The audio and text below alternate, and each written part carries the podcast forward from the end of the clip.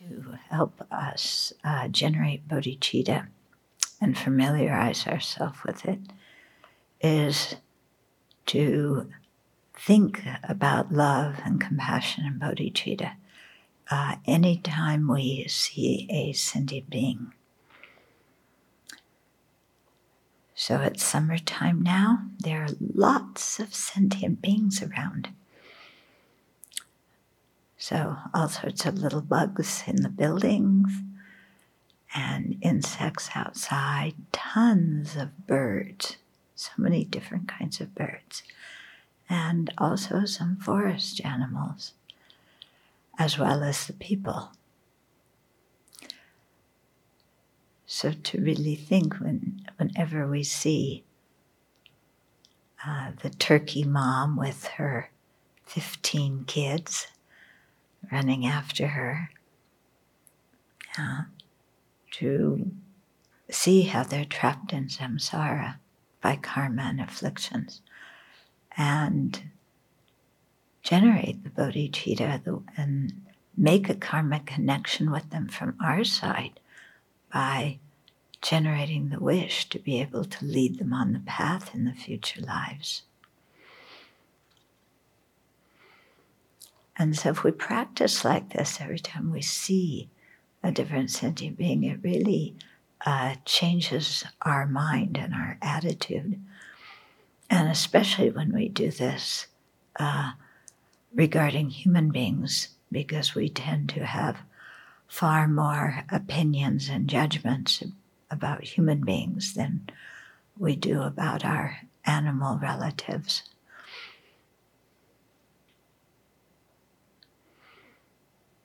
And so this reminds us all the time of the purpose of our life, how we want to be with others. So it's a very uh, good practice to do on a daily basis. So let's make it to our motivation for sharing the teachings this evening.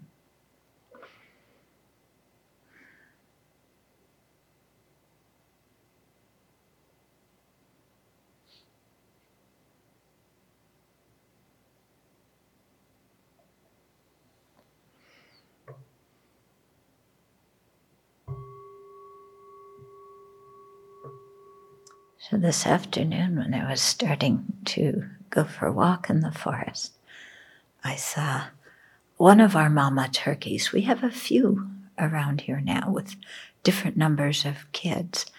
Um, yeah, and the, the kids are different sizes. We have preschool, we have uh, second grade, we have some that are becoming middle school students. Yeah, so I saw those, and then I was walking on the path.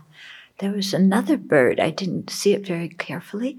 There must have been two of them because I heard fluttering on both sides of the path.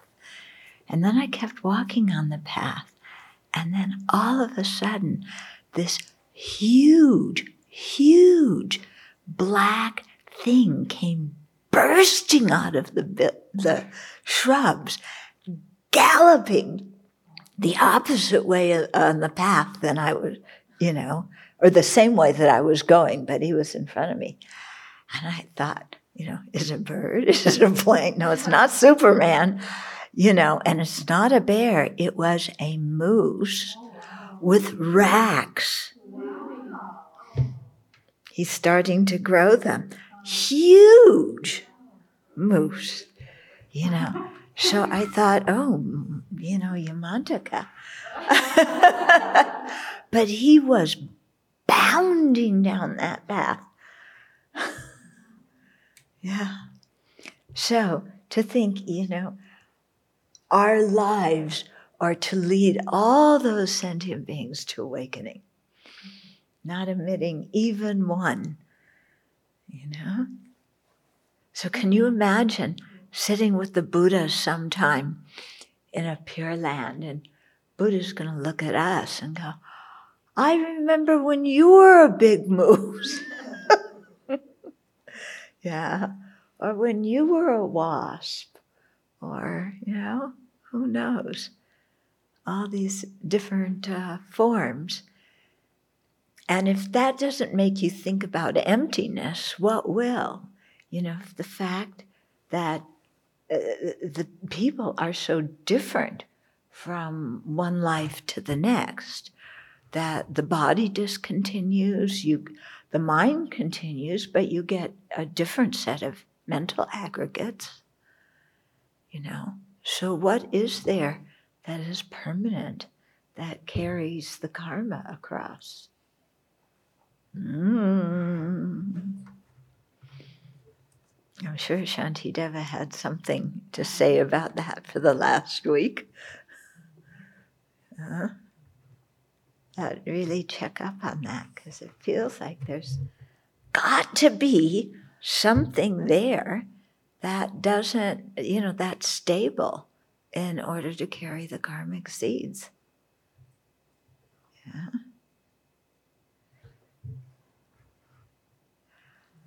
Okay, so speaking of karma, we're on chapter 10 karma and its effects.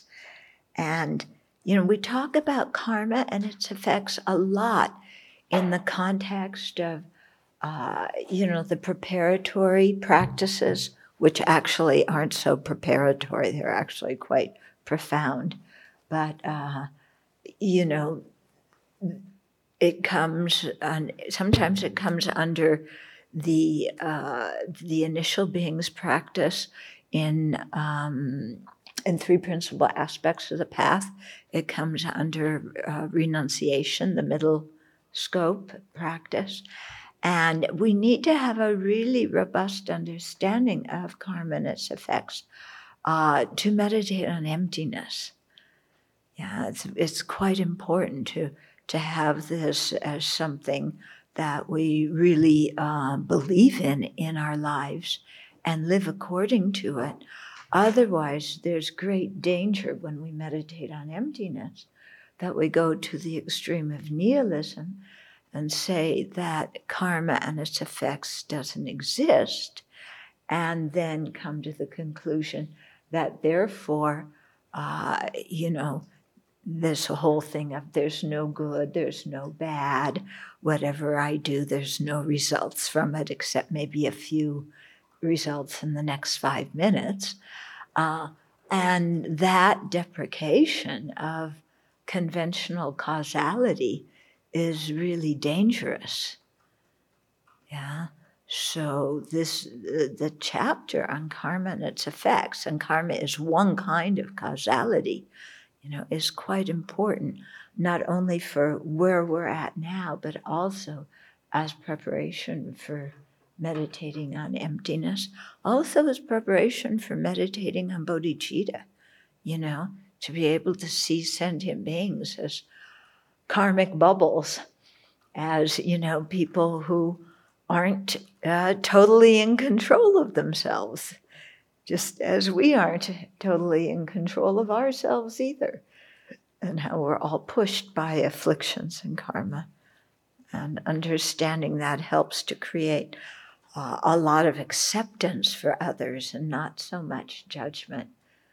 Yeah, because we realize, you know, it's not like their wisdom is always turned on. Uh, is our wisdom always turned on? oh. So, same thing with them. Okay.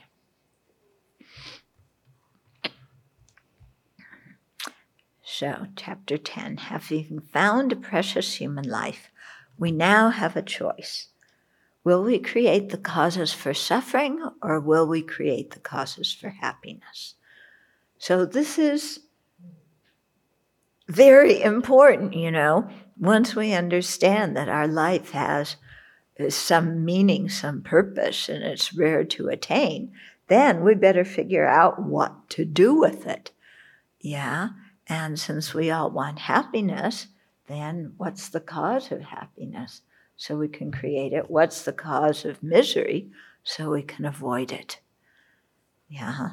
So, quite important, you know. And if we don't think about these things, then we just basically live our life on automatic. You know, whatever thought pops into the mind, we follow that thought. Yeah, I was reading uh, today. Oh, because uh, that one man from Scotland asked us to make a prayer for uh, an inmate who was um, who was uh, put to you know executed uh, two days ago, and so I I looked up the guy's case, and he was 18 years old. Yeah, he was 18 and seven months. If he had been born eight months earlier or done the crime eight months earlier, he would not have been put on death row.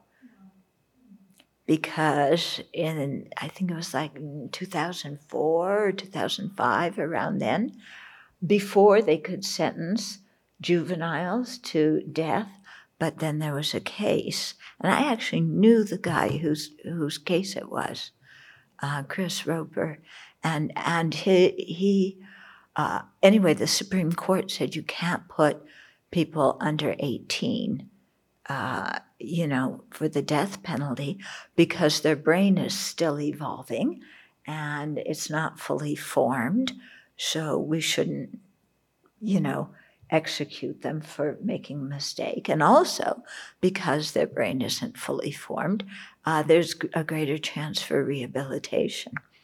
Anyway, this young man completely missed out on it. And uh, he, the situation it was he was robbing an he was 18 he was robbing an old man who was 82 wanted to steal his truck or steal something. And he had a gun and he pulled it out to intimidate the, the old man. But the old man reached for it. And so he wanted to shoot it in the air to scare the, guy, the old man off. But instead, when he pulled the trigger, it went right through the guy's head and killed him. Yeah. And so, you know, that I mean, how long does it take for something like that to happen? And then the whole trajectory of your life is different. You know, a slip up for a small period of time, the whole rest of the life is different. So, um, yeah, so they put him to death. And he, uh, you know, came, of course, to, to realize you know, a lot of things and regretted sincerely what he had done. But the uh, they wouldn't grant him clemency or or parole or anything or life imprisonment. Um, yeah.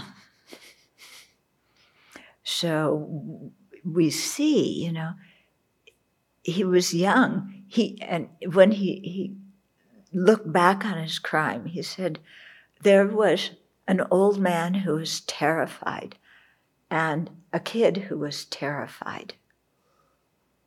And they both wound up suffering.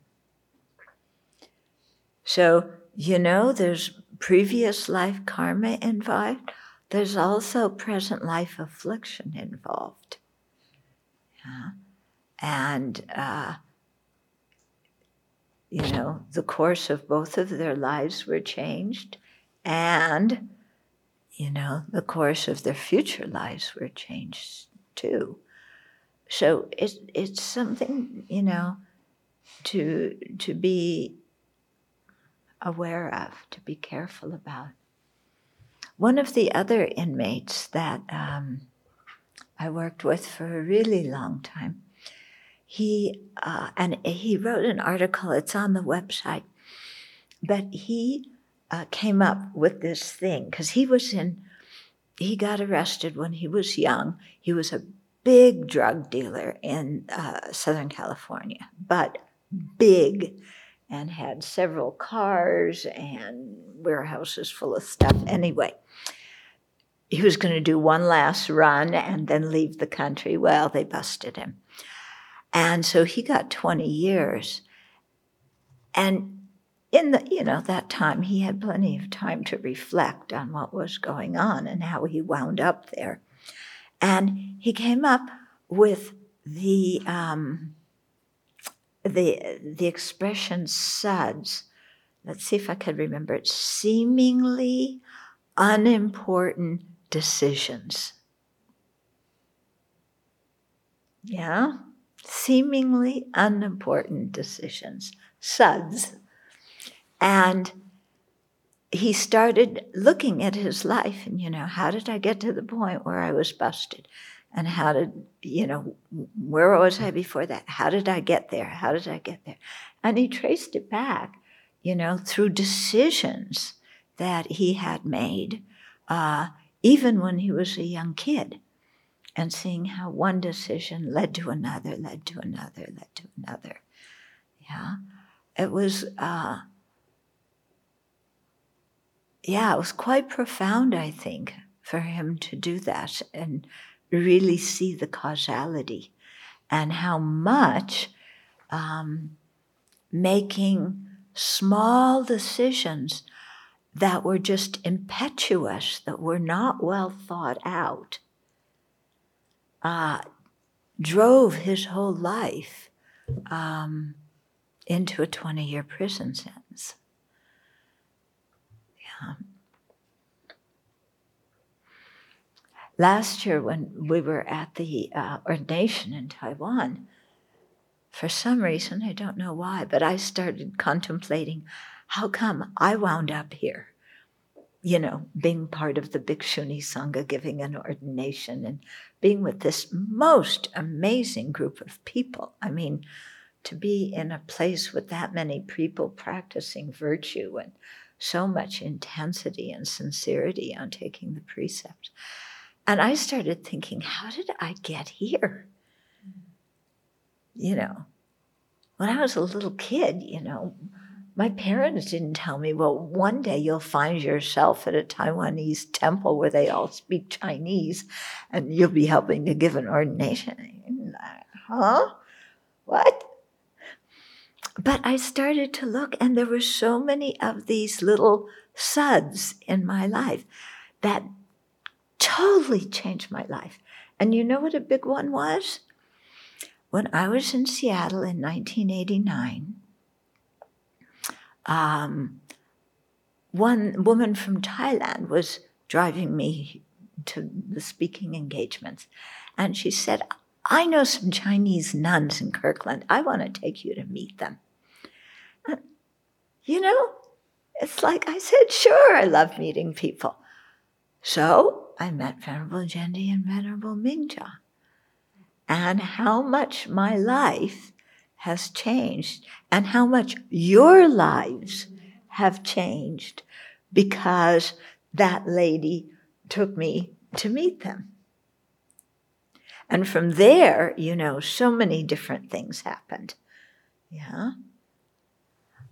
So that, and then also uh, the decision I had uh, to go to um, to Taiwan in 1986. Yeah, I had asked my teacher what to do. He said, and he never did this, at least not with me. He said, go to Majnu-ka-tilla, this is the Tibetan place in Delhi, and go see this one Lama, who I his name I can't even remember, and ask him for a mo about because I was wondering, shall I go back to France, which I really wanted to do and continue studying with Khensur Rinpoche, or should I go to Taiwan and take Bhikshuni ordination? You know? And she said, go ask this guy for a mo. Okay, I went, I asked. He said, they both look good, you can decide.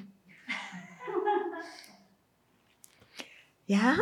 So then I had to decide which was I going to do. You know, I wanted to go back and study with Khensur Rinpoche, but I knew if I did, I would, it would be ex- extremely difficult to ever get to Taiwan and take Bhikshuni ordination you know, because I, I was totally broke. I had no money. It would be very difficult to get there, you know, in the future. And so I thought, okay, I'll go there now, and then I'll go back to France because I had a return ticket. Huh? Everything changed because of that decision. Yeah. So You know, the point we're getting at is we're talking about karma. And in one way, karma sounds so gross, you know, when we come to the point where we start talking about the 10 paths of non virtue and the 10 paths of virtue, everything sounds very uh, planned out and meticulously set forth. But actually, karma is just these little suds, you know, seemingly unimportant decisions that we make in our life that have very profound impact on our life that we don't even see at the time we made that decision and did that action. Yeah? So, this is, you know, when we talk about being aware and really practicing karma and its effects, wow, the level of awareness is quite necessary. That is, is quite profound, you know, to have that level of awareness to to make good decisions and not just follow whatever thought pops in the mind. Okay. If we decide to do the latter, which is creating the causes for happiness, the most urgent thing to do is abandon the 10 non virtues and engage in the 10 virtues to observe karma and its effects.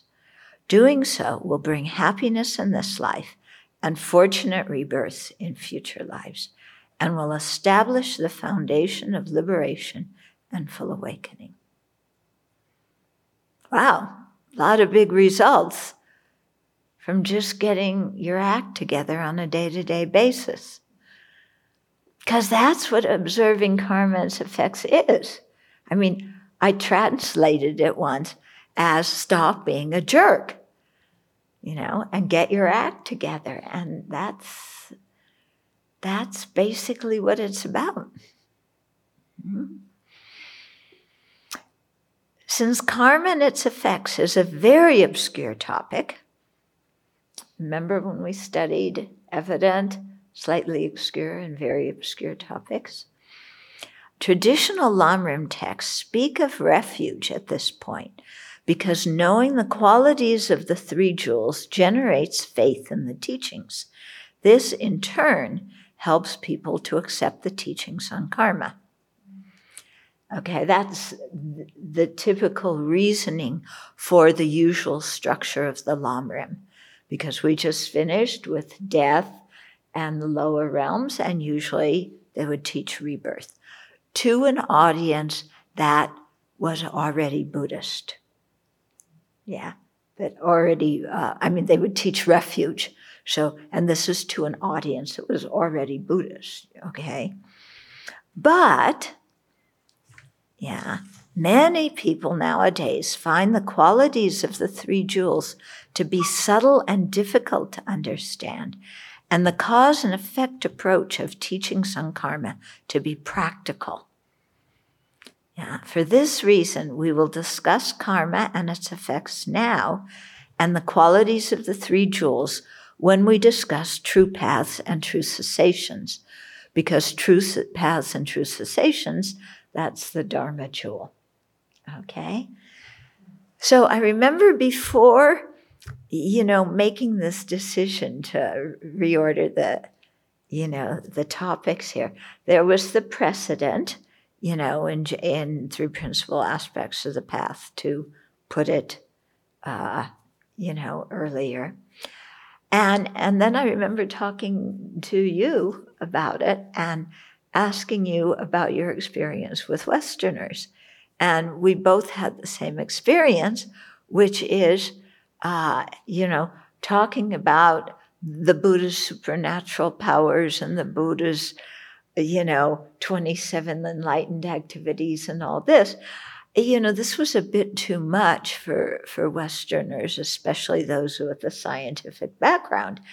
You know, it was, it, it didn't make much sense to them. But we both found that uh, people wanted to hear about karma. Yeah, because karma was very practical. What causes happiness? What causes suffering? Okay, so that clinched the decision. And I think it's a good one too. I think it's very helpful. Okay, there are many types of causality biological, chemical, psychological, and so forth, of which the law of karma and its effects is one. Okay, so this is important, you know, that there are many, many types of causality. And in the Pali Dharma, Pali, uh, the Pali Abhidharma, the text listen, uh, lists some of the other kinds of causality. I don't know if it gives it the titles chemical and biological and physics and neuropath, you know, neurology and things like that, because I don't think a lot of those words existed at that time. Um, but there was the idea that there's, you know, some different systems of causality, and some of them involved the physical world that we were in. So this is important because sometimes the way um, some people tend to present karma, it makes it sound like everything is due to karma. Okay? That an earthquake is due to karma. The bad weather is due to karma. The good weather is due to karma. Uh, you know, the, the eclipse of the sun is due to karma. You know, some people kind of present it as if everything, even in the natural world, is all due to karma. And that's not exactly it. Okay? In fact, it's, it's kind of far from it.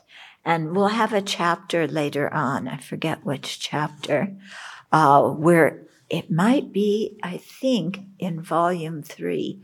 Um, where His Holiness talks about the effects of karma on the environment. Yeah, but he's very clear that, you know, there's biological, chemical, physical, you know, all these different kinds of systems, and that a lot of things happen because of the causality in those systems, not because of human beings' karma. Yeah. But he does say that our karma uh, did make some influence at, have some influence at the time the universe was being created. Okay, but we'll get into that when we get to that chapter in the next volume. Okay. Um, yeah. Okay, so there's many types of causality. Karma literally means action and refers to sentient beings' intentional physical, verbal, and mental actions. Our actions matter. They not only influence others in this life, but also result in our own experiences in this and future lives. The results of our actions depend on our intentions. In the actions done with virtu- a virtuous intention, now, in that, actions done with a virtuous intention bring happy results, and those motivated by non virtuous intentions bring unpleasant results. Those are results in the long time, in the long term. Yeah, sometimes in the short term it can be different. Human intelligence makes us particularly qualified to discriminate between constructive and destructive, beneficial and harm, harmful, what to practice and what to abandon. Animals do not have such discriminative wisdom. As human beings, simply surviving or seeking a healthy, happy life is not making full use of our potential. We must look deeper and ask how did this human being, me, come into existence? How can I make my life meaningful? And what happens after I die.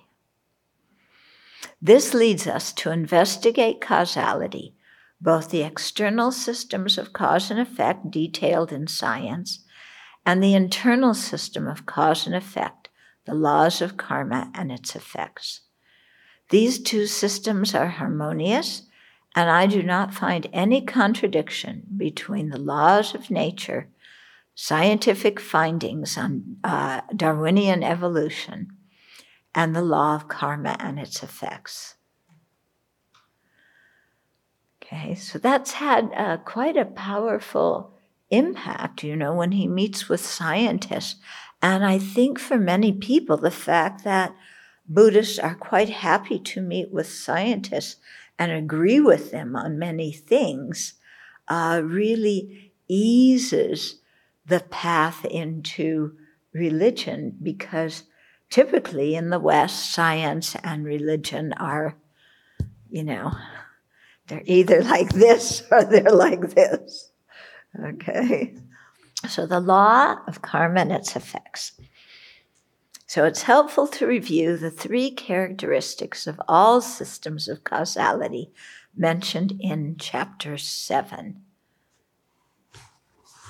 Chapter 7, that was a ways back. okay. It's interesting that these three come here because I've been working on volume 7 in the book, which is about emptiness. And these three get mentioned a lot in that volume also. Okay? So the whole thing of causality is very fundamental to how we live our life and how things exist, that they exist dependent on factors that are not them. Okay, so these three come from Asanga. So the first one is effects arise from causes and cannot arise without causes. Yeah, it sounds quite reasonable, but sometimes we think and we meet people that say it just happened out of nowhere, there was no cause for it. Yeah, or causality is random know, why certain things happen. It's random. Um, okay, so effects arise from causes, and they cannot arise without causes. So nothing appears out of nowhere. Nothing appears without a cause. Okay. But but but but but but we see we see magic and we see miracles. Didn't those things happen without causes? No, they had causes. We just call them magic and miracles because we don't know what those causes are. But they definitely have causes. Yeah. How can you assert that something happens without a cause? What would make it happen if there weren't some causal energy there behind it. A tree grows from a seed and cannot grow without a seed. Okay, so this sounds like so simple, but when you really think about it, you know, how everything depends on causes, depends on conditions. And just for one single event, there's this incredible multitude of causes and conditions that are going on to make one even simple thing happen. Yeah? Like there was pancakes for breakfast the other day. Yeah? It just looks like okay, you take a batch of pancake mix, mix some water in, turn on the frying pan, make it finished. Okay. But if you really look, what are all the causes of the frying pan? And you have to go back into the mines and the miners who drew the metal ore out of the earth and how the earth was created, that there were metal ores there to start with. You have to go back to the, the causes of the wheat. Yeah, the causes of, you know, the company who made it. And, you know, when you really think about it, I, I mean, it's too much for our mind to grok. There's so many causes and conditions. And the thing is, if even one small condition changed, the whole thing would not be the same. In some cases, it might be similar, but it would still be different. But in other cases, even you miss a small thing, the whole thing is off. Yeah. Like that guy who got executed. What if the lights, the electricity went off at that time? Small thing, probably doesn't happen very often in a prison, but it would change the whole dynamic of everything. Yeah. Anyway, you know, it's really something to, to think about how complex causality is. Okay. Um, so, two, the causes are impermanent because the arising of, effect, of an effect necessitates the cessation of the cause. The seed ceases and changes into a sprout and then a tree. Okay, so this is important too. Okay, the result depends on the cause, but for the result to come into being, the cause has to cease. Okay? For, for, so for arising to happen, for something to arise, something else has to cease. Yeah. So it's kind of how arising and ceasing go together, and how ceasing brings arising. Huh? And uh, how sometimes this is uh, uh, the one that will destroy our mentality of we want our we want to eat our cake and have it too. Okay? Because the cause has to cease for the result to come. So for the result of having cake in your tummy, the cake outside your tummy has to cease. There's no way to have both of them at the same time. But think of how often in our life we don't want the cause to cease. We want the effect to magically appear. Yeah. And how much we uh, pray, because that's what pr- prayer often is based on, you know, for things to magically appear, either without a cause or without the cause having to cease. Or the third point. Yeah, without the cause being a concordant cause. So the third point is effects must be concordant with their causes, and causes must be concordant with their effects. Only a specific cause can produce a specific result. Pine trees grow from pine needles, not from daisy seeds. Pine seeds, not pine needles. Huh? They don't grow from pine, pine needles, from pine seeds. Yeah, sorry. From pine seeds. I have pine needles not all over me. so pine trees go from pine seeds, not from daisy seeds. Furthermore, one cause alone cannot produce an effect. Cooperative conditions are needed. The seed grows into a tree only when there is sufficient water, fertilizer, and heat. You take one of those away, or you just change one of those a little bit differently, and you're not going to, the seed is not going to sprout. Okay? And if the seed doesn't sprout, then it may affect your mood which may affect an action you do, and you know the whole thing of, you know, the guy winds up kicking his dog. So we don't have dogs. Um, okay, but to, to really think about this, and, you know, is my mind really in tune? Intellectually, yes, but in my life, yeah, we can see the specific causes of many external things. However, if we search for the causes of those causes and the causes of those causes, going back to the origin of this universe, we will not be able to pinpoint precisely each and every cause and condition. Although the details of all the causes of the Big Bang are too vast and complex for us to understand, we would not feel right saying that the universe arose without causes. So even though all the causes and conditions are too too numerous for us to really get some feeling for. It doesn't feel comfortable to say, well, it just kind of happened out of nowhere.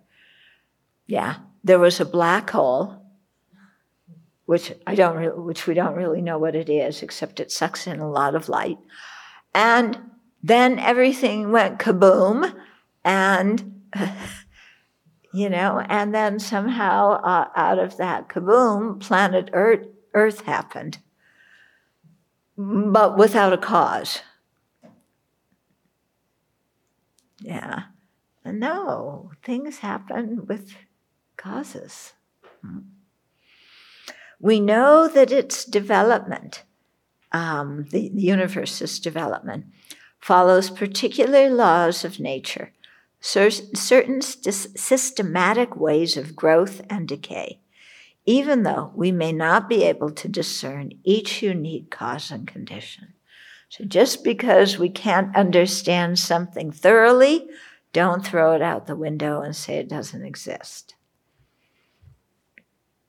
Similarly, on the internal level of sentient beings' experiences of happiness and suffering, um, uh, similar, similarly, on the internal level, sentient beings' experiences of happiness and suffering arise from preceding causes and conditions. Secular society usually traces these to genetic or environmental factors and does not consider the law of karma and its effects. Bringing in the ethical dimension of our mental intentions give a, gives us a fuller picture of both sentient beings' experiences and the environment they inhabit. Okay? So people usually don't think about ethical uh, factors, you know, in terms of those uh, causing things in their life. Uh, but that, again, doesn't mean that they aren't the causes. But some people do think of ethical uh, have ethical considerations when they think of different events in their life. However, some people, the way they think of those ethical or mental con- uh, considerations is erroneous. you know, like there was, I don't know if it's still happening now, but for a while there's a really big push of, you know, if you have cancer, it's because you, you are really angry and your anger caused your cancer. Yeah. It's kind of it's kind of a popular in the new age kind of new medicine view of things. And can somebody prove that? Yeah. And is that really, first, is it true? I don't think so. You know, that anger is the cause of cancer. It may be something that plays a small part in it, but I don't think it's the principal cause. Second of all, is that beneficial to say to somebody who has cancer? Does that help that person that you made up a causality and present it to them? I don't think that helps a person who is sick. Some people, you know, and they they will think of causes that like sickness is a punishment from God. Yeah. So either maybe you were you broke some commandments, so that involves something ethical. Or maybe it was God's will, which basically means I don't know. Because no, you know, if you ask people who believe in God's will, they, they, nobody can really explain it. It's just God willed it, so you just accept it. Yeah.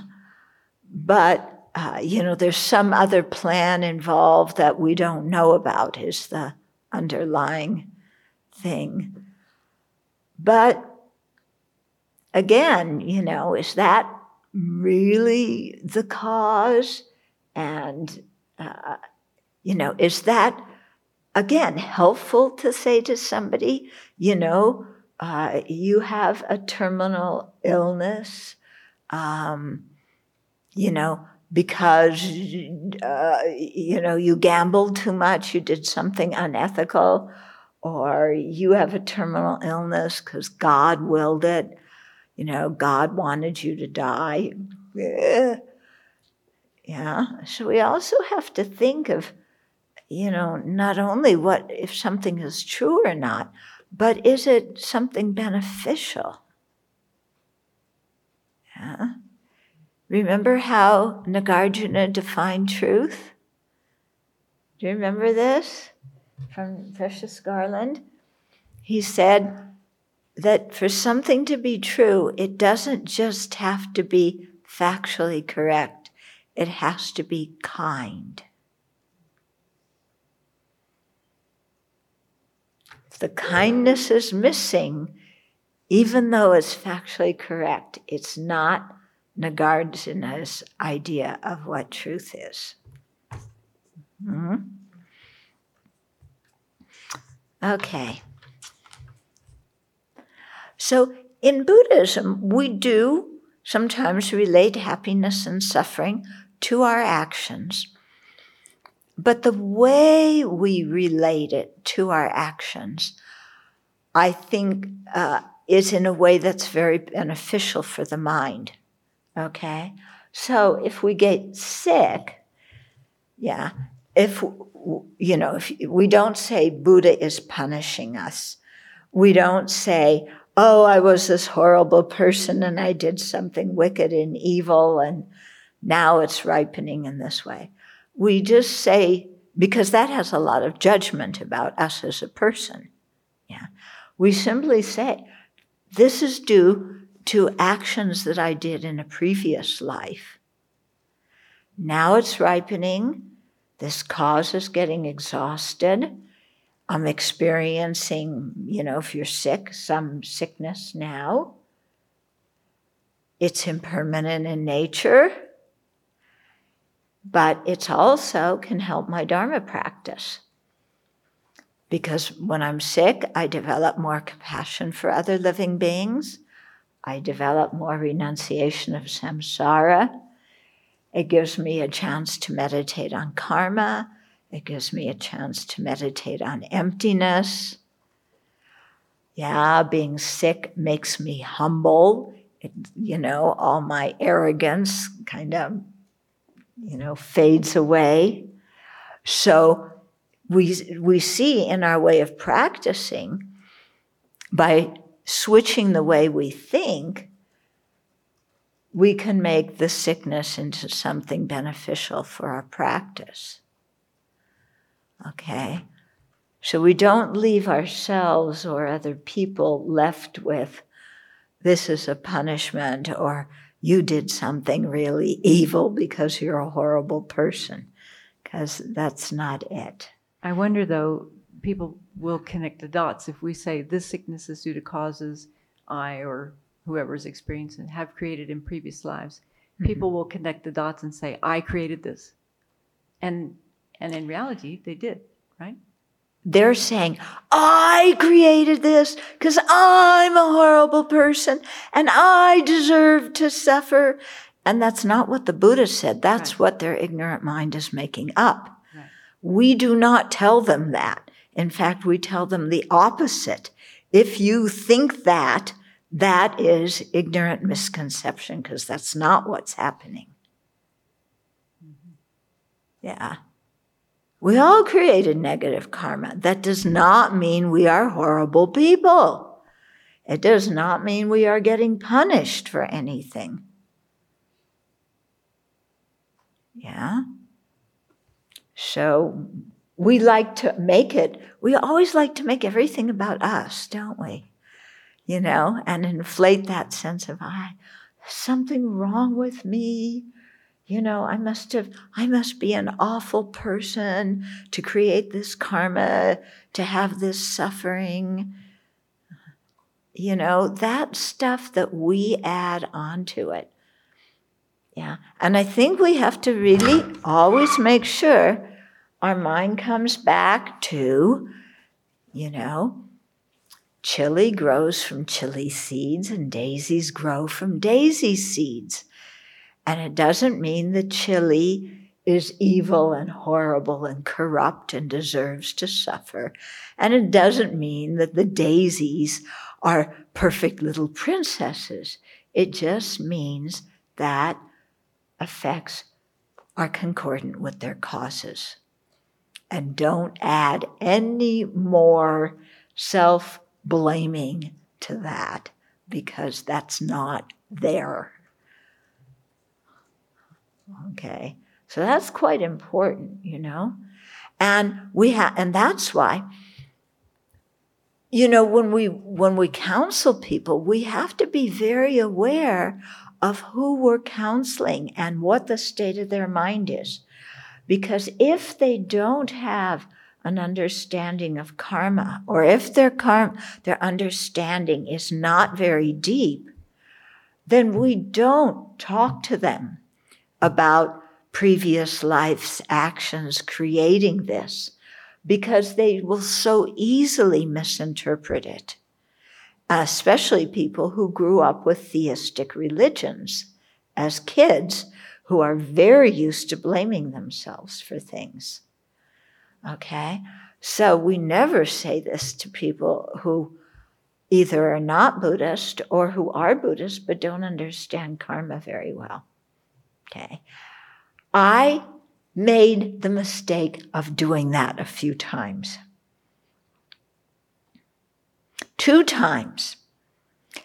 I should have learned from the first time, I didn't. And it was awful. It was awful. The results were awful when I tried to explain karma. The first time, I was so ashamed, you know, I'm so not ashamed, like ashamed. I'm just like so mortified that I could have done this when I think back. I was speaking to a Jewish group. So, of course, when you speak to a Jewish group, what does everybody ask about? It doesn't matter what topic you're talking about, every, somebody will ask about the Holocaust. The Holocaust is alive and unfortunately well. And uh, it just came up the other day, you know, in Poland with some things going on. Anyway, and with Israel wanting to annex the the you know the uh, West Bank, you know why do they an- want to an- annex the West Bank? It's such a unfair and stupid thing to do and a harmful thing to do. Why? The effect of the Holocaust. Okay, but I'm getting off topic. Anyway, so I was talking to a Jewish group, and somebody said, In Buddhism, how would you explain the Holocaust happening?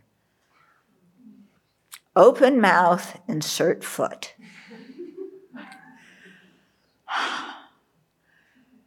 Bad thing to try and answer that question. What would you say today? What would I say today? I would say, I wouldn't, well, I wouldn't talk anything about karma. I would say, you know, I would say there were so many causes and conditions coming together. The way uh, the Treaty of Versailles was made and put Germany in a very bad position after World War One, you know, and that led to the rise of Hitler and the Nazi regime. So there was that factor.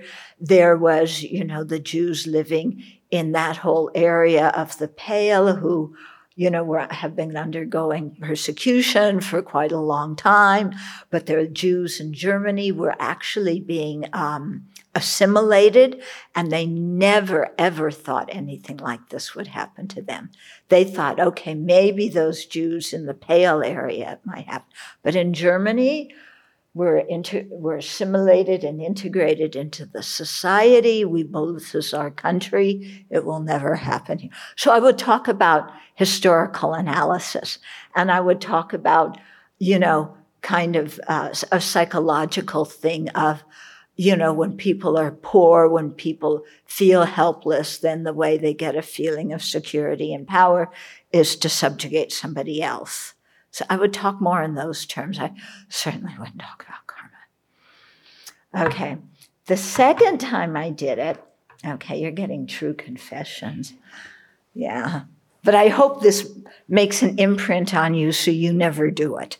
Okay, that you learn from my mistake. The second time, do you remember when there was the airplane that crashed over Lockerbie? Was it Lockerbie, Ireland? Scotland.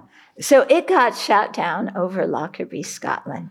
And it, it had a whole bunch of students from the University of Syracuse.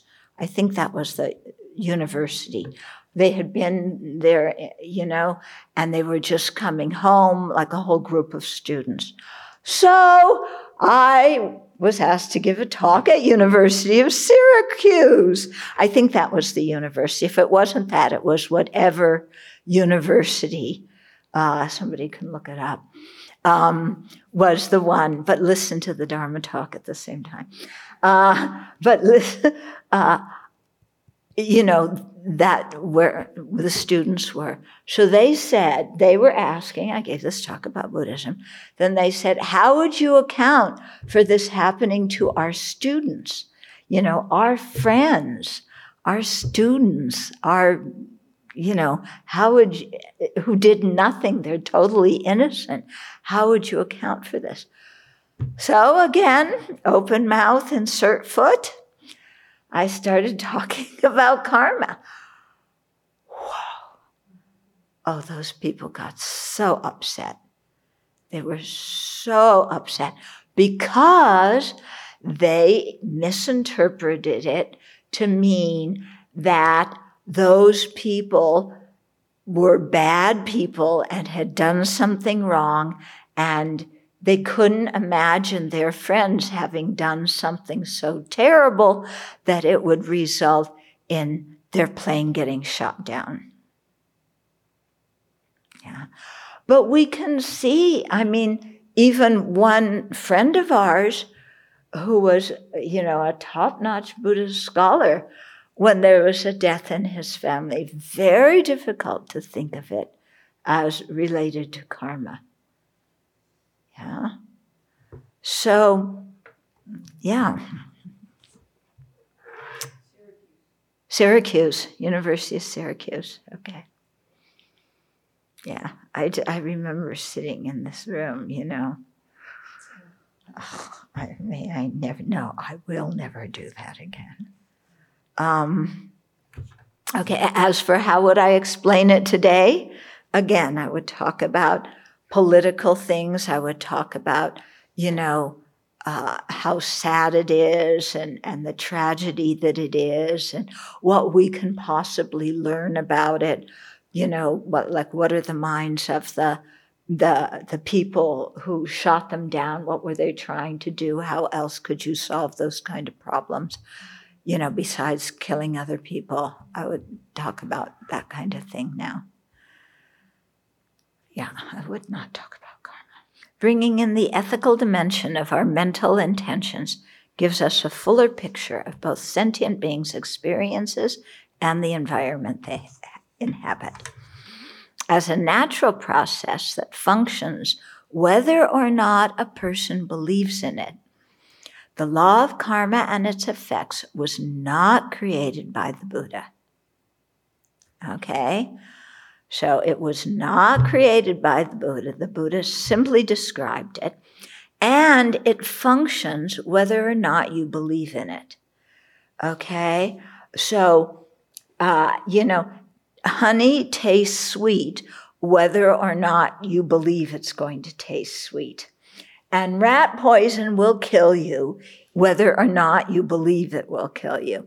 So, in the same way, karma operates on people whether or not they believe in it.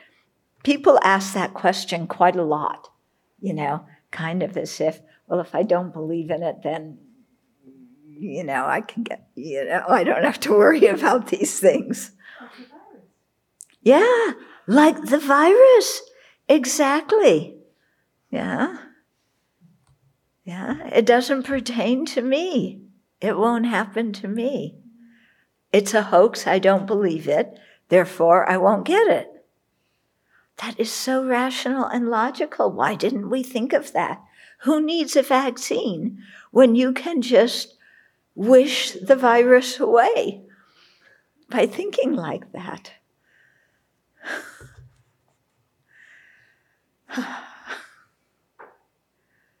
Incredible. Nor does the Buddha judge people according to their actions and punish or reward them. When someone suffers from illness in which his unwholesome karma plays a causal role along with other factors, it does not mean that he deserves to suffer or that he made himself sick.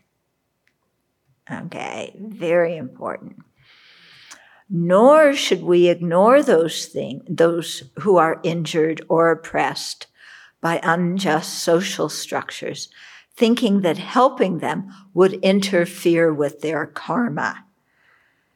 Okay. This is a poor excuse for our lack of compassion.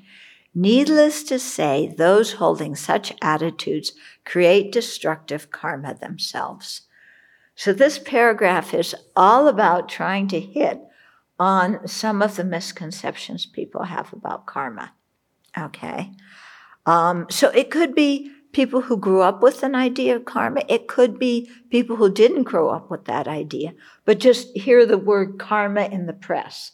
Because you know that as soon as Newsweek magazine mentions the word karma, that you know, and it's in popular culture, then you know it's going to be twisted and deformed in one way or another. Okay? So th- this question comes a lot too. I mean, besides from, well, if I don't believe in it, maybe karma won't affect me. People say, I've heard that a lot. Um, I've heard people say, does that mean somebody deserves to suffer? That they got, they got what's coming to them? That, you know, when you look at somebody who harmed you and you can't retaliate in this life, at least you can rub your hands together and say, but they'll get what's coming to them in the next life. Okay? Kind of like some people do, like, you know, that person harmed me, God will punish them, you know? So, but no, that's not how Buddhists think that, oh, they deserve to suffer and that, you know, uh, I mean, our rejoicing in somebody else's suffering, that's disgusting, isn't it? To wish somebody to suffer. Okay, so it doesn't mean somebody deserves to, to suffer. It doesn't mean somebody caused the illness or the affliction themselves because they're a, a horrible person, you know, who did an evil deed. Okay, doesn't mean that. And it doesn't mean that um, we should ignore people. I've had, oh, I've had people ask me that too. Yeah. I have a relative who has this problem, but if I try to help them, isn't it interfering with their karma? You know, and they're thinking that karma means fate and predestination. Yeah, that's the misconception going on there. Yeah. Oh, it's, you know, yeah, I'm interfering with their karma. So they did something, I don't know what, but it's now predestined that they suffer. And if I try and help them, I'm interfering with their karma. Yeah? Because they need to experience this result to burn off that karma, or they need to repay a karmic debt to somebody. Okay? I've heard Buddhists speak about that like a karmic debt to somebody. Yeah? But uh, aside from karmic debts, but for us to not get involved when somebody's suffering, saying that I'm interfering with that karma, their karma, I mean, that again is ridiculous.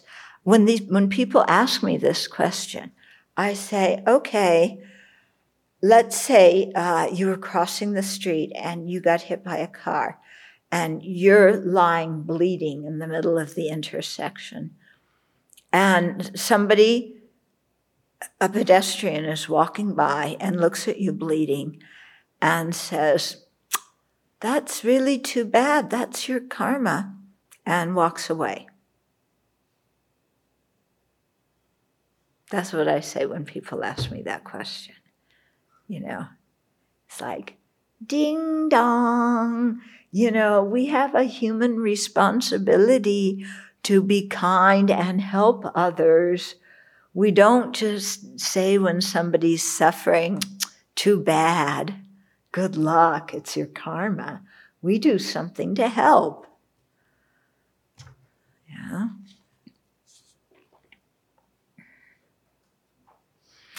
It is important to avoid superimposing concepts from theistic religions on the Buddha Dharma. So that's what's going on in most of these misconceptions. Okay? The Buddha is not a creator. Karma and its effects are not a system of reward and punishment. It is simply a natural law. Happiness is the result of virtue, suffering is the result of non virtue. Nowadays, we may hear the word karma used in a flippant way. For example, when asked, why did my business fail when it seemed to have everything required for success? Someone may dismiss it by replying, it's karma, meaning, I don't know. I remember His Holiness saying this, you know. Yeah, it's karma. I don't know. Yeah. That's how you say I don't know in, in Buddhist language. When when we came to this part in the book, Geshe Dado, uh, he didn't agree so much with it meaning I don't know. I agreed with that because that's how I hear Westerners using karma a lot. It means I don't know what the cause was. It was karma, you know, karma. But he said in Tibetan uh, society, saying it's karma means it's fated and nothing can be done about it. Okay, so we had two different interpretations of the flippant, it's karma. Okay, these are inappropriate usages of the word karma. The principal meaning of karma is volitional action a physical, verbal, or mental action done with intention. Okay, intention is important here. The Buddha said, It is intention, bhikkhus, that I call karma.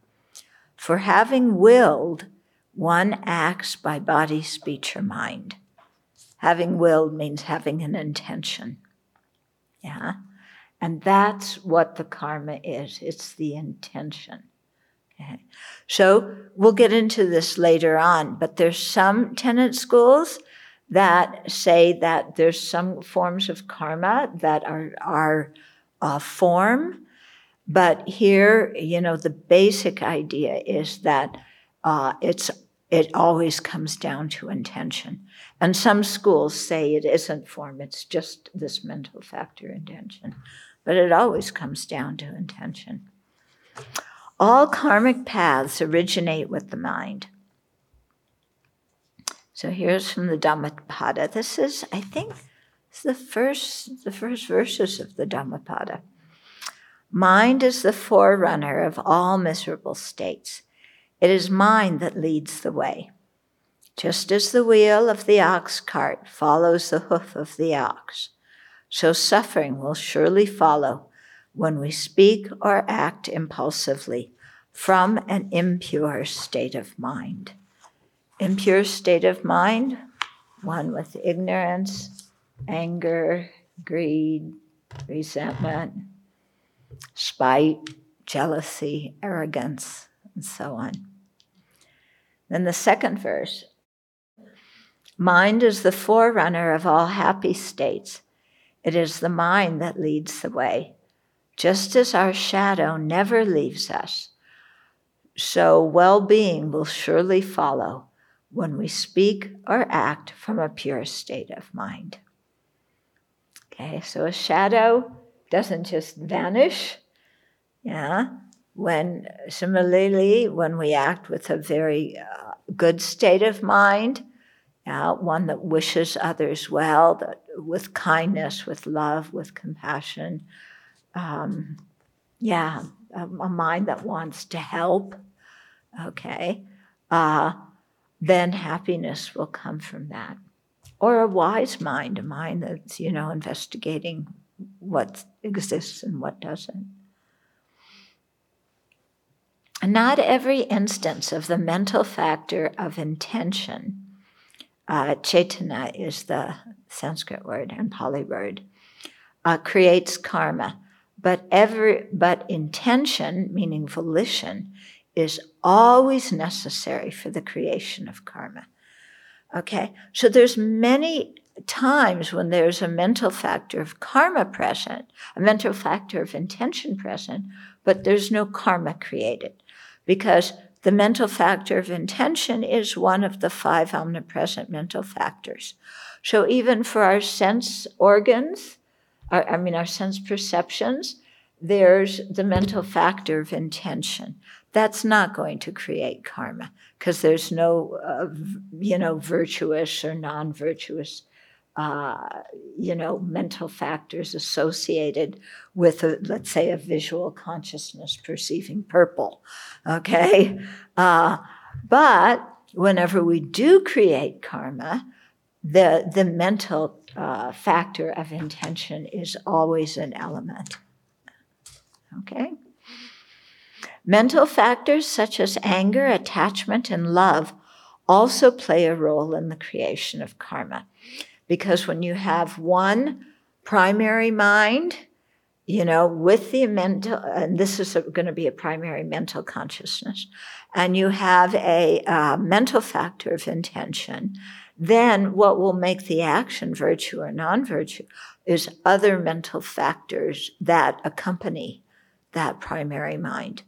So it could be anger, it could be love, you know, different things like that. While karma may be physical, verbal, or mental, all actions can be traced back to an intention in our mind. Okay, so here it means actions, meaning karma. It doesn't mean you hit my knee and my leg, you know, reflex, kicks the leg out. That's not talking about karma. Okay. Our body and mouth do not move on their own. They act spurred by an intention in our mind. The mind is the root of all our actions and the source of the happiness and suffering that result from them. When we carefully observe our own experience, we will see how true this is. Okay, so here's some homework. For example, with a particular intention, we adopt a certain behavior in the early part of our life. When some of its effects, uh, while some of its effects may manifest immediately, some may ripen only decades in the future. Likewise, our motivation in the morning sets the stage for what we experience and how we act later in the day. When we're in a bad mood, we meet more obnoxious people. Funny that they all show up that day and we act rudely. Yeah, isn't it strange how they all come that day? just when you're in a bad mood and you really need people to be nice to you, and then all these obnoxious ones come along. How dare they? These examples illustrate causality within this life. When we talk about karma and its effects, it primarily concerns causes created in one life, bringing results in future lives. Primarily concerns that, but not always because when we create very powerful karmas, it the results, karmic results, can be experienced in the same life. In both cases, we see that our happiness and suffering are not the effect of an external creator, nor are they causeless. Okay? They come about because of our intentions and actions. Our experience of happiness and suffering is in our own hands. That's the important point, you know, it's up to us. Okay, now when we look back at those three principles of causality from Asanga, okay, when we say that happiness and suffering are not the effect of an external creator, which of those three apply to it to this thing of it not being uh, happiness and suffering not being the thing. What the third? Okay, the concordant cause. Okay. Um, or if you talk about a permanent creator, then what? Hmm. Yeah, then the causes are impermanent, and the causes have to cease for the result to happen. Okay. Nor are they causeless. Which of the three pertain there? The first one. Yeah. Okay. An understanding of karma and its effects will have a direct effect on our choices, decisions, and actions in daily life. We will become more conscientious and mindful Instead of putting energy into overcoming adversaries and competing with rivals, we will choose to cultivate cooperation, tolerance, and forgiveness. Can we put this sign all over Washington, D.C.? all over all the state capitals, everywhere. The Buddha has vast knowledge and understanding of the functioning of karma. While we limited sentient beings do not have the capacity to spe- specify the exact interplay of karmic forces and other causes and conditions at work in a specific event, we can gain a general understanding by studying and reflecting on the teachings. This topic is very practical and directly apl- applicable to our lives. So, this will be seen as we continue on with this chapter. The Buddha emphasized the importance of understanding karma. So, beings are the owners of their karma, heirs of their karma. They originate from their karma, are bound to their karma, have karma as their refuge. It is karma that distinguishes beings as inferior and superior. This is um, a passage that comes in the Pali canon repeatedly. You know, how we're the owners of our karma. You, you, know, it's due to our own actions. We can't do something and then we can blame all the other people we want, but that doesn't mean that the karma is their responsibility. It just means we've created more negative karma by blaming people for uh, our own errors instead of, uh, you know, owning them ourselves. They're heirs of their karma, you know. We're heirs. We will experience, uh, you know, the legacy of what we the causes we've created. Okay, beings originate from their karma because what is it that throws us into the determines our next life? Okay, they're bound to their karma. We sure are. You know, you're thrown into a life, into a situation, and you can't wish it away. Have karma as their refuge.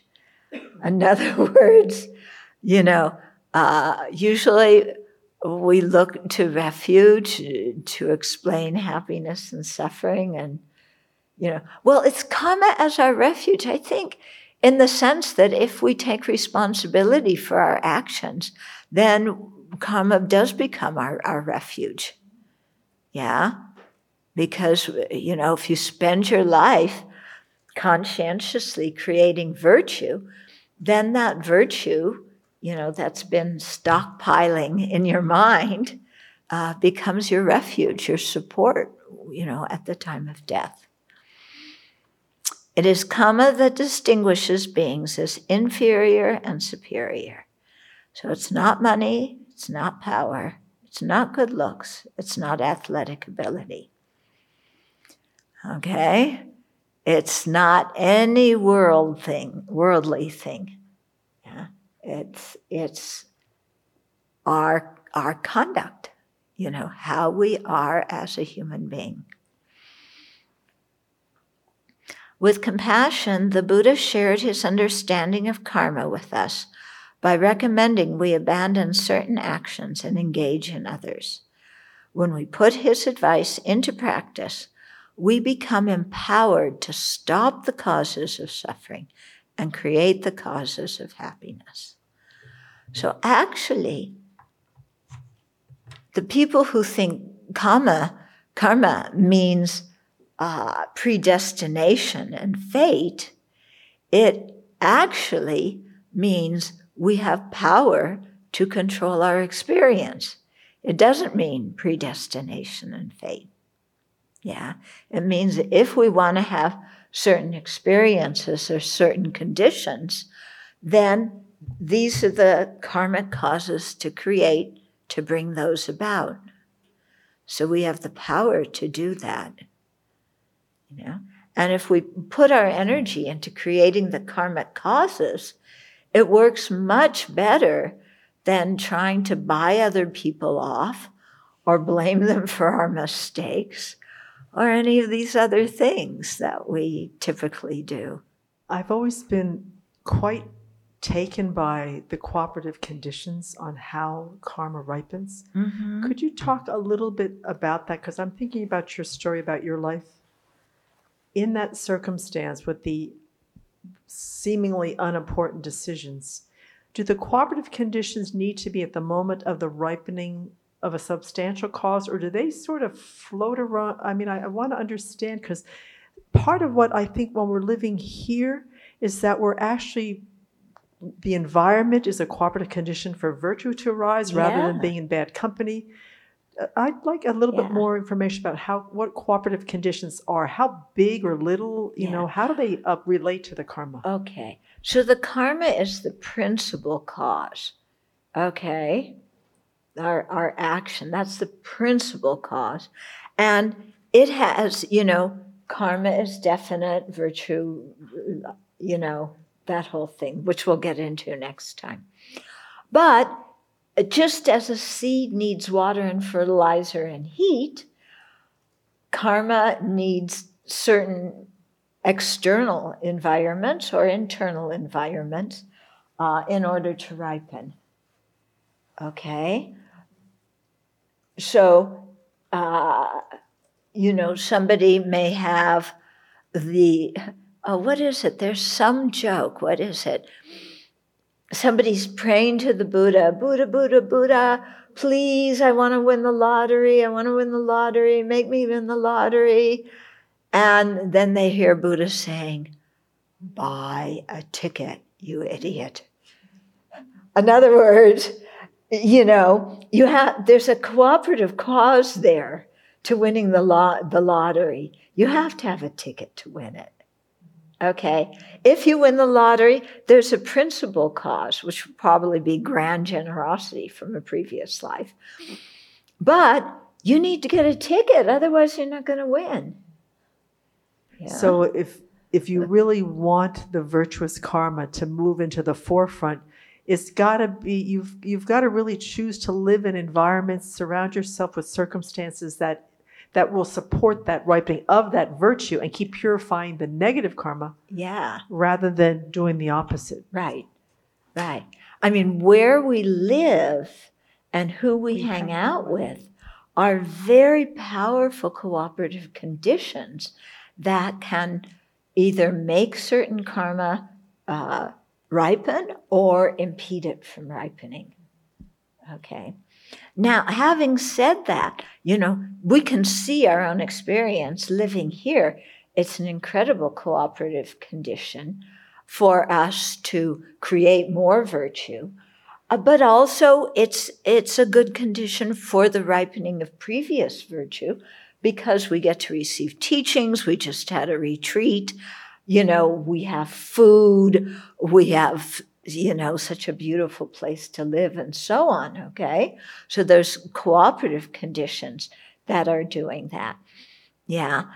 At the same time, though, you know, we shouldn't think that just because I'm living a virtuous life now, I should never suffer, that only positive karma should ripen.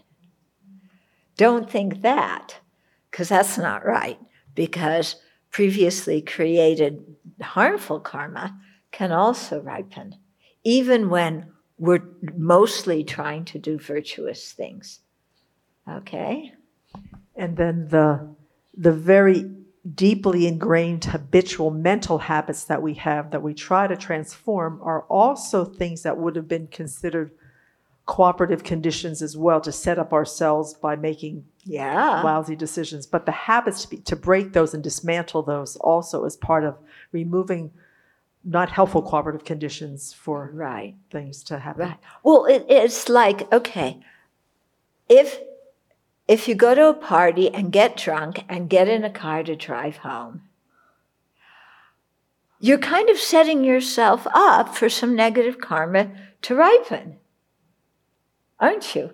Just because of the external situation. So if you have that negative karma to ripen, you've set up the perfect external situation for it to ripen in. If you don't have the karma for that to ripen at that moment, you know, then you can, you know, you can drive and maybe you make it home. Okay? Uh, so what we're doing now, our motivations and so forth now, make a can make a big difference. I'm just been incredibly fascinated by all the, the that story that you told of, of your friend Teresa. I never forget that. She has such a virtuous intention, but the cooperative conditions, she went off some. I mean, Well, she had a virtuous intention to go to Nepal for Dharma teachings. But when she got to Bangkok and went to a party and met a guy, I think there was probably some attachment going on there. And some, you know, well, I'm going to the monastery to do virtue, but I also want to have a good time on the way there. And, you know, somebody asked me out for lunch and we'll have a nice lunch. And he looks like a nice guy. And yeah, what's wrong with that? So, you know, the, you know, that intention may not have been virtue. That was a totally different intention, you know? it sort of overruled. you know, it got in the way. It became it overpowered the her her flight plan, her her, her virtuous. Yeah, it, way. it was one of those karmas. What do they call it? Um, mm, you know, there was some karma that ripened there that, you know, caused her never to make it to Kopan.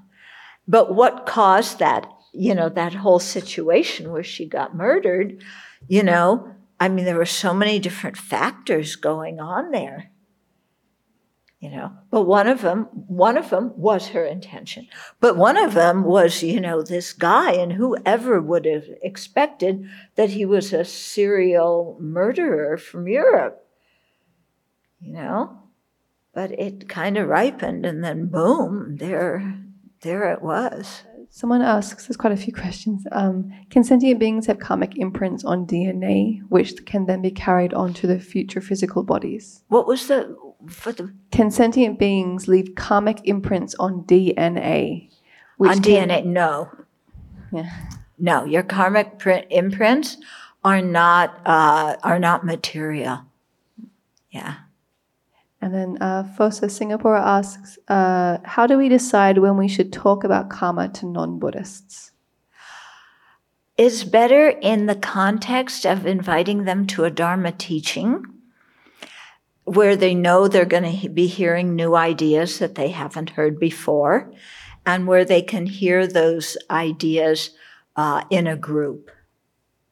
Yeah, without you as a friend telling them directly where they're in a position where they're going to have to respond uh, immediately. You know? So either invite them to a teaching give them you know give them a dharma book that happens to talk about karma let them read it on their own so they can think about it on their own.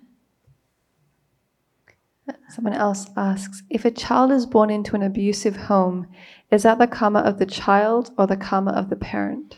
it's both. Yeah. Yeah. And the parent you know who's doing the abuse is also creating a lot of karma. Yeah. Uh, someone else asks, is it correct to say that we don't create our own suffering, but we do create the causes unintentionally?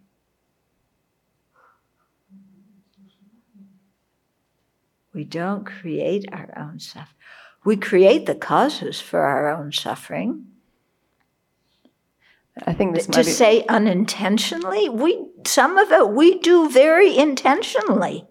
I'm mad at that person and I am going to slam him behind his back to the coworkers.